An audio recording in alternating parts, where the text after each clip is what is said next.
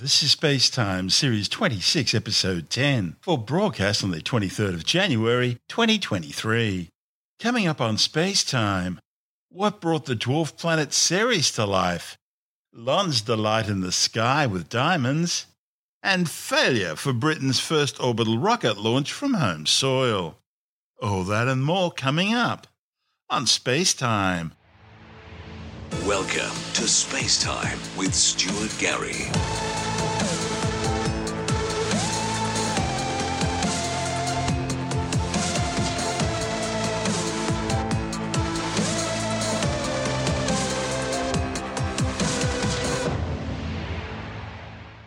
A new study suggests that the radioactive decay of some elements could account for all the heat needed to drive active geology early in the history of the dwarf planet Ceres. At 945 kilometres, Ceres is the largest spot in the main asteroid belt between Mars and Jupiter. But even though it contains a full third of the mass of the entire main asteroid belt, it's still so small it was always assumed to be inactive. The belt includes hundreds of thousands of asteroids spanning the snow line. The distance from the Sun where it's cold enough for volatile compounds such as water, ammonia, methane, carbon dioxide, and carbon monoxide to condense into solid ice grains. And Ceres appeared indistinguishable from any other main belt asteroid in early telescopic observations from Earth, but all that changed in 2015 when this hazy orb suddenly came into sharp focus thanks to the spectacular observations undertaken by NASA's Dawn spacecraft. All of a sudden, Ceres became a real world and one quite unique. We now know the dwarf planet appears to be differentiated to a rocky core and an icy mantle, and it may even have a remnant internal ocean of liquid water hiding under its icy crust. Ceres' surface is a mixture of water ice and various hydrated minerals such as carbonates and clays. The data and images collected by Dawn have given a clearer picture of the dwarf planet's surface, including its composition and structure, and it's also revealed unexpected geological activity. See, Dawn's discovered a large continental sized plateau on one side of Ceres, which actually covers a significant fraction of this frozen world. Surrounding it were fractures in rocks, all clustered in one location. And there were visible traces of an ocean world, thanks to deposits all over the surface where minerals had condensed as water evaporated, evidence of a freezing ocean. And all this raises the question where did Ceres get the energy to allow for the kind of geological activity that could account for the surface features seen by Dawn?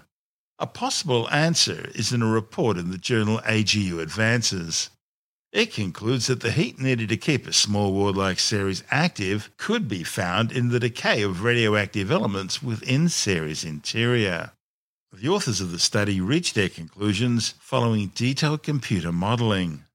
The study's lead author, Scott King from Virginia Tech, says studies of big planets such as Earth, Venus, and Mars have shown that planets all start out hot. Collisions between objects that form planets creates this internal heat. But in contrast, Ceres simply never got big enough to become a planet, generate the heat in that way. To learn how Ceres could still generate enough heat to power geological activity, King and colleagues used theories and computational tools previously applied to bigger planets in order to study the dwarf world's interior. They then looked for evidence that could support their models in the data returned by the Dawn mission.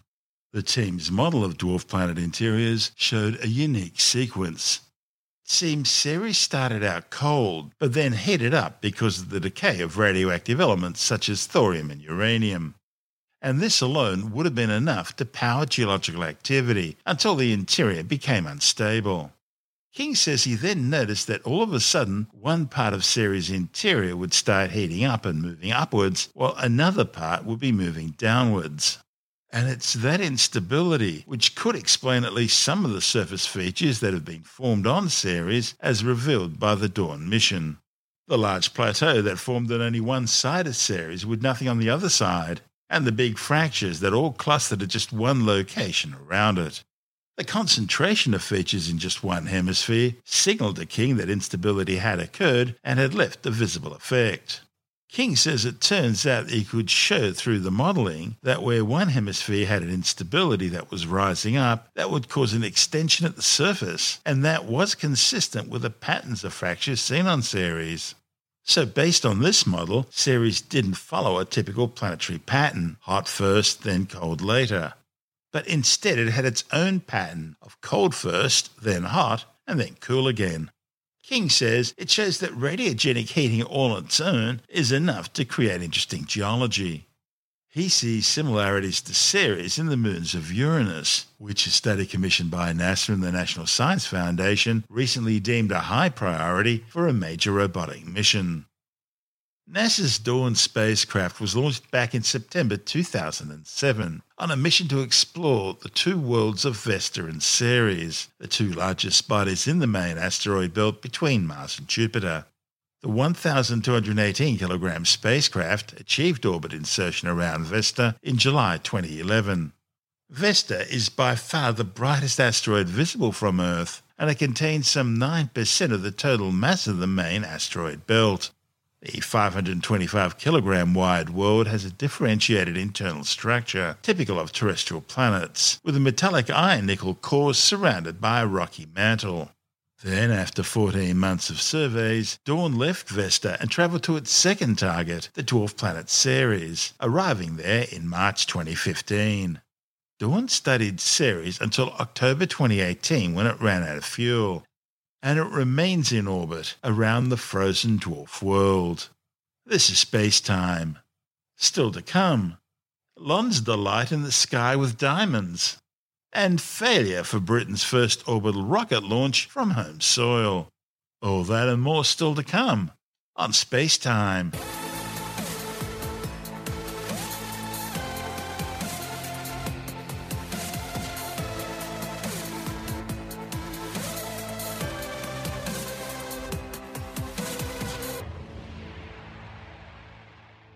Scientists searching for meteorites in outback South Australia are finding diamonds embedded in the space rocks.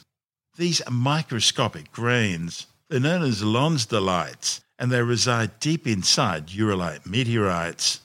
Lonsdaleites are a rare hexagonal form of diamond crystal, and these are now thought to have originated in the mantle of an ancient dwarf planet which was hit by an asteroid around 4.5 billion years ago.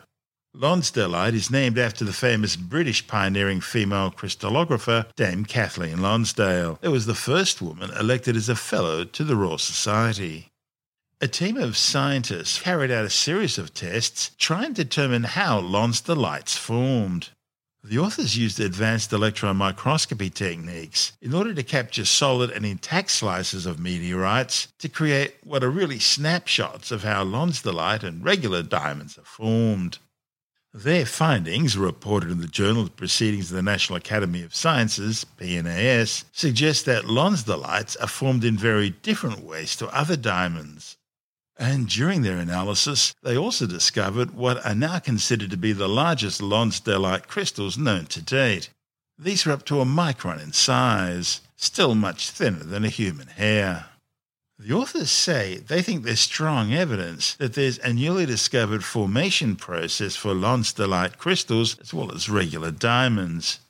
This would be like a supercritical chemical vapor deposition process that has taken place in these space rocks, probably in the dwarf planet, shortly after a catastrophic collision. And that's interesting because chemical vapor deposition is one of the ways humans make artificial diamonds in the laboratory essentially by growing them atom by atom in a specialized chamber. The study's lead author, Professor Andy Tomkins from Monash University, says the hexagonal structure of Lonsdaleite's atoms makes it potentially much harder than regular diamonds, which have a cubic structure. The unusual structure could help inform new manufacturing techniques for ultra hard materials, especially in things like mining applications. Tomkins says Lonsdaleite in meteorites form from a supercritical fluid at a high temperature but at moderate pressures, almost perfectly preserving the shape and textures of the pre existing graphite. He says that later it was partially replaced by diamond as the environment cooled and the pressure decreased. Tomkins thinks Lonsdaleite could be used to make tiny ultra-hard machine parts. That's if they can develop an industrial process that promotes replacement of pre-shaped graphite parts with Lonsdaleite.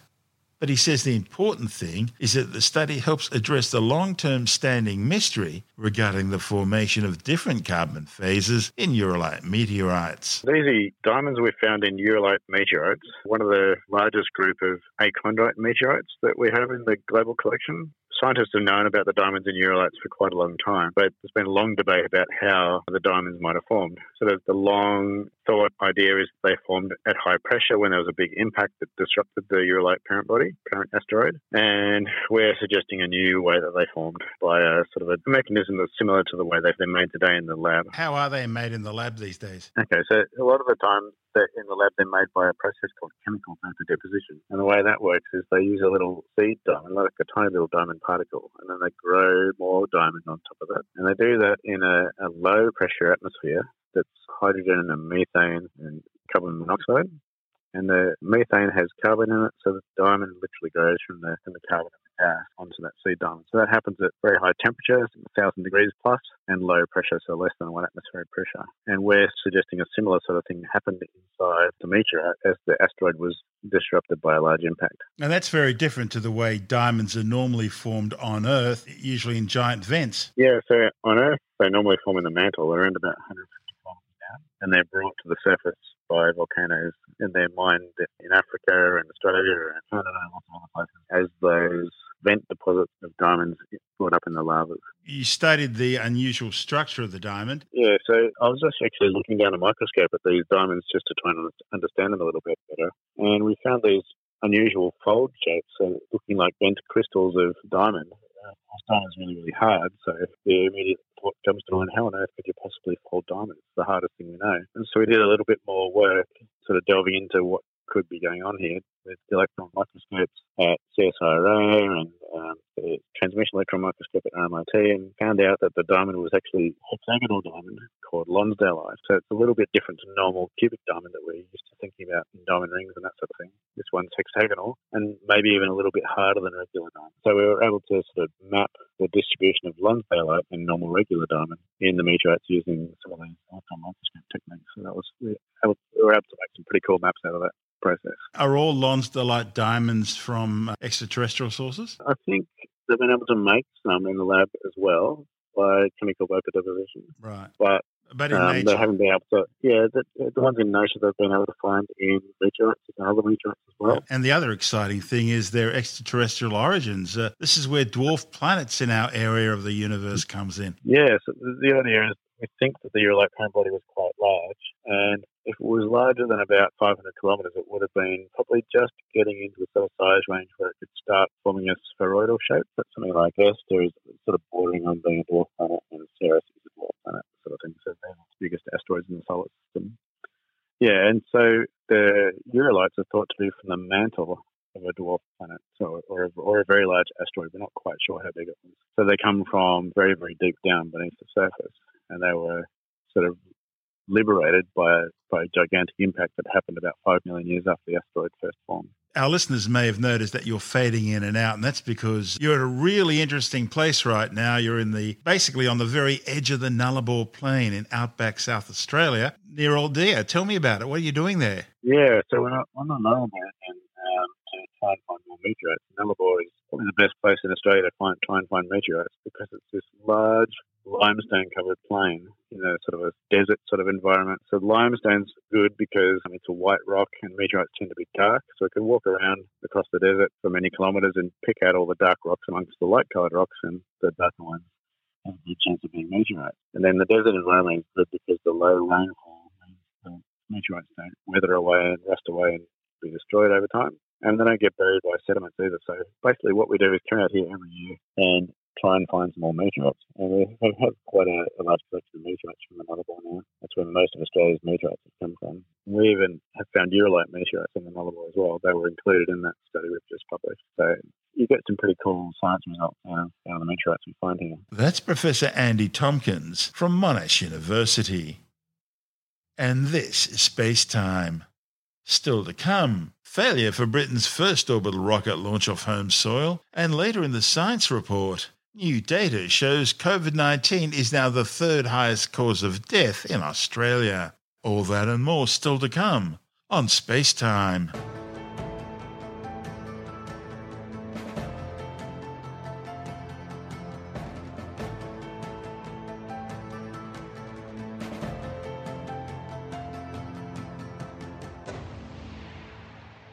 Britain's Air Accidents Investigation Board will work together with Washington's FAA to determine the exact cause of Virgin Orbit's failed rocket launch from the UK spaceport Cornwall earlier this month.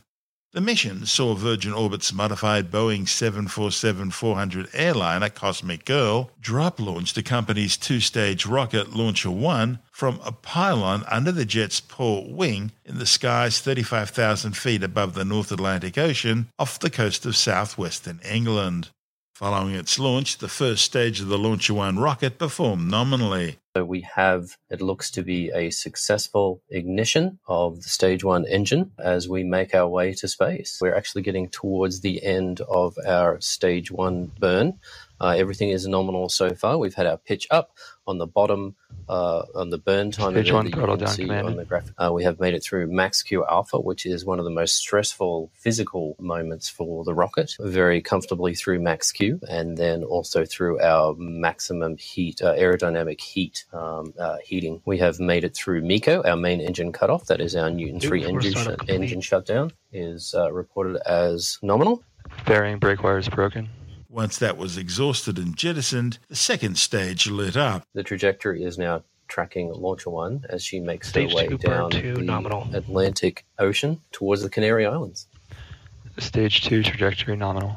Stage two trajectory nominal. That means our flight path is as expected, being picked up by those ground stations. We're probably almost coming up on halfway through our stage two burn number one. Stage two burn nominal.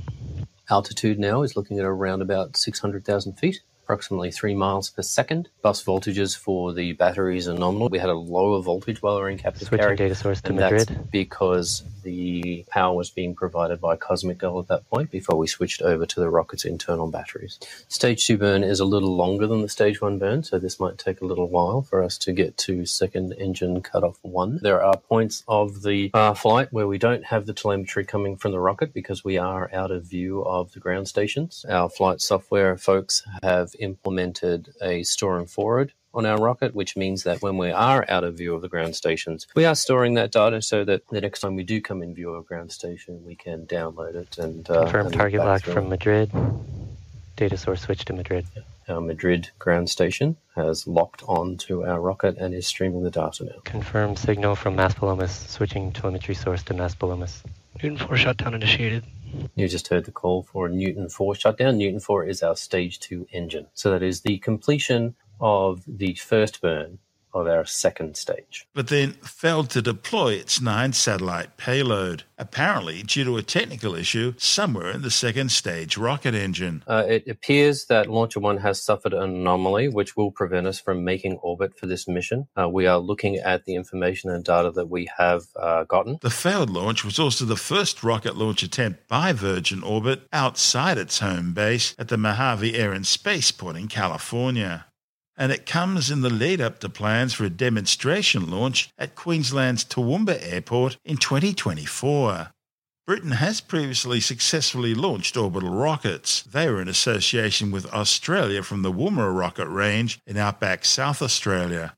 But the Virgin Orbit launch failure was the first launch attempt from British soil. This is Space Time.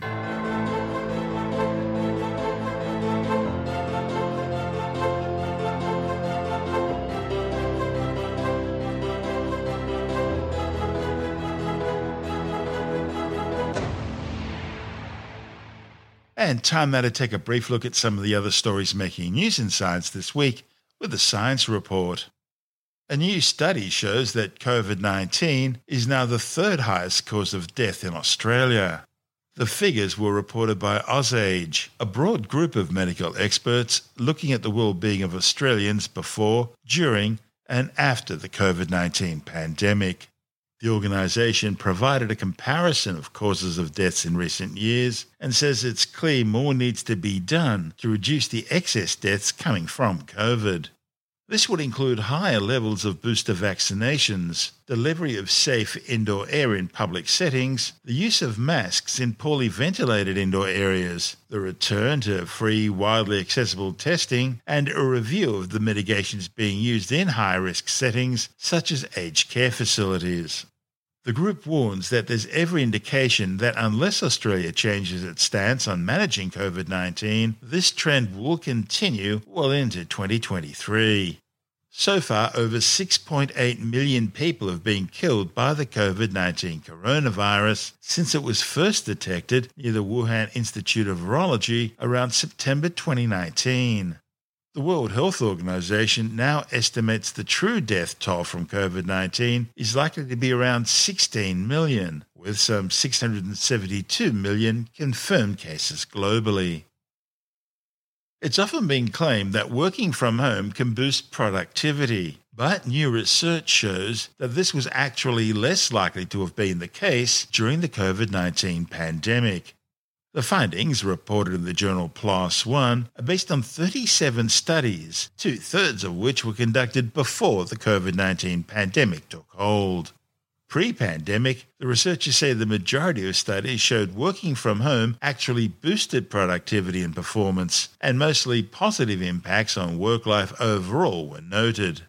However, follow up mid pandemic studies say 27% showed positive impacts, 38% showed negative impacts, and another 38% reported mixed results. Researchers say that while more studies are now needed, especially around productivity and performance, their research indicates that non mandatory working from home arrangements may be more successful.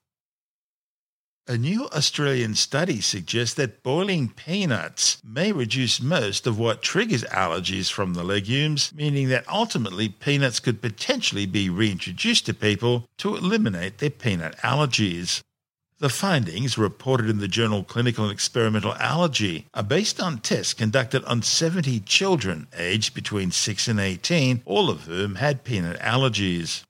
They were each given 12 hour boiled peanuts for 12 weeks, 2 hour boiled peanuts for 20 weeks, and finished with roasted peanuts for 20 weeks. Researchers found that 56 kids, that's 80% of the 70 participants, became desensitized to peanuts. But the authors say treatment related adverse effects were still reported in 43 participants at 61%, three of whom had to withdraw from the trials.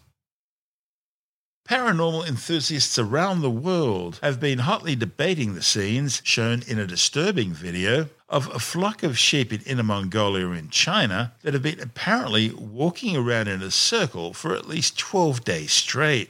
The farm owner claims what makes the entire ordeal mysterious is that although there are 34 sheep enclosures on the farm, these sheep were all from the same enclosure, number 13.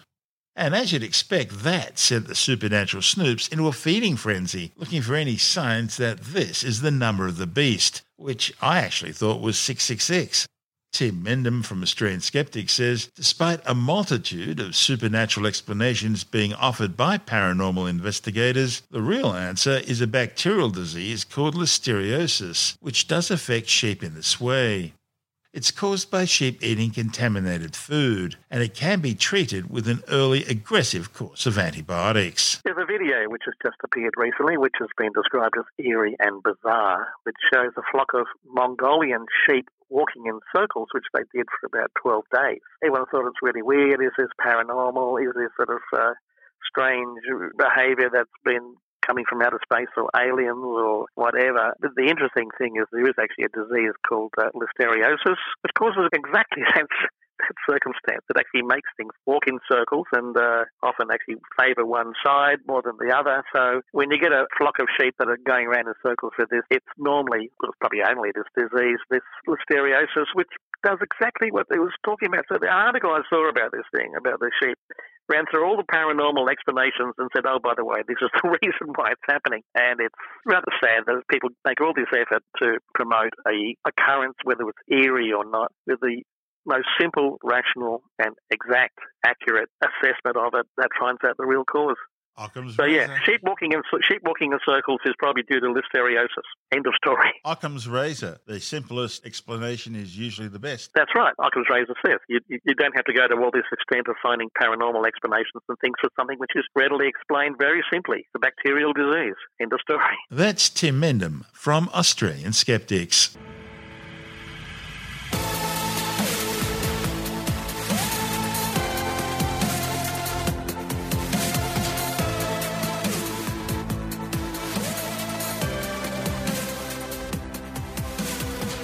That's the show for now.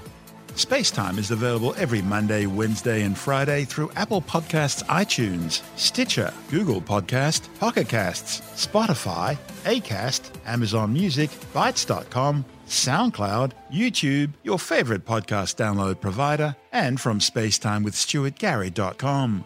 Spacetime's also broadcast through the National Science Foundation on Science Zone Radio and on both iHeartRadio and TuneIn Radio. And you can help to support our show by visiting the Spacetime store for a range of promotional merchandising goodies. Or by becoming a Spacetime patron, which gives you access to triple episode commercial free versions of the show, as well as lots of bonus audio content which doesn't go to air, access to our exclusive Facebook group, and other rewards. Just go to spacetimewithstuartgary.com for full details. And if you want more space time, please check out our blog where you'll find all the stuff we couldn't fit in the show, as well as heaps of images, news stories, loads of videos, and things on the web I find interesting or amusing. Just go to spacetimewithstuartgary.tumblr.com. That's all one word, and that's Tumblr without the E. You can also follow us through at Stuart Gary on Twitter, at Spacetime with Stuart Gary on Instagram, through our Spacetime YouTube channel, and on Facebook, just go to facebook.com forward slash spacetime with Stuart Gary. And Spacetime is brought to you in collaboration with Australian Sky and Telescope magazine, your window on the universe. You've been listening to Space Time with Stuart Gary. This has been another quality podcast production from Bitesz.com.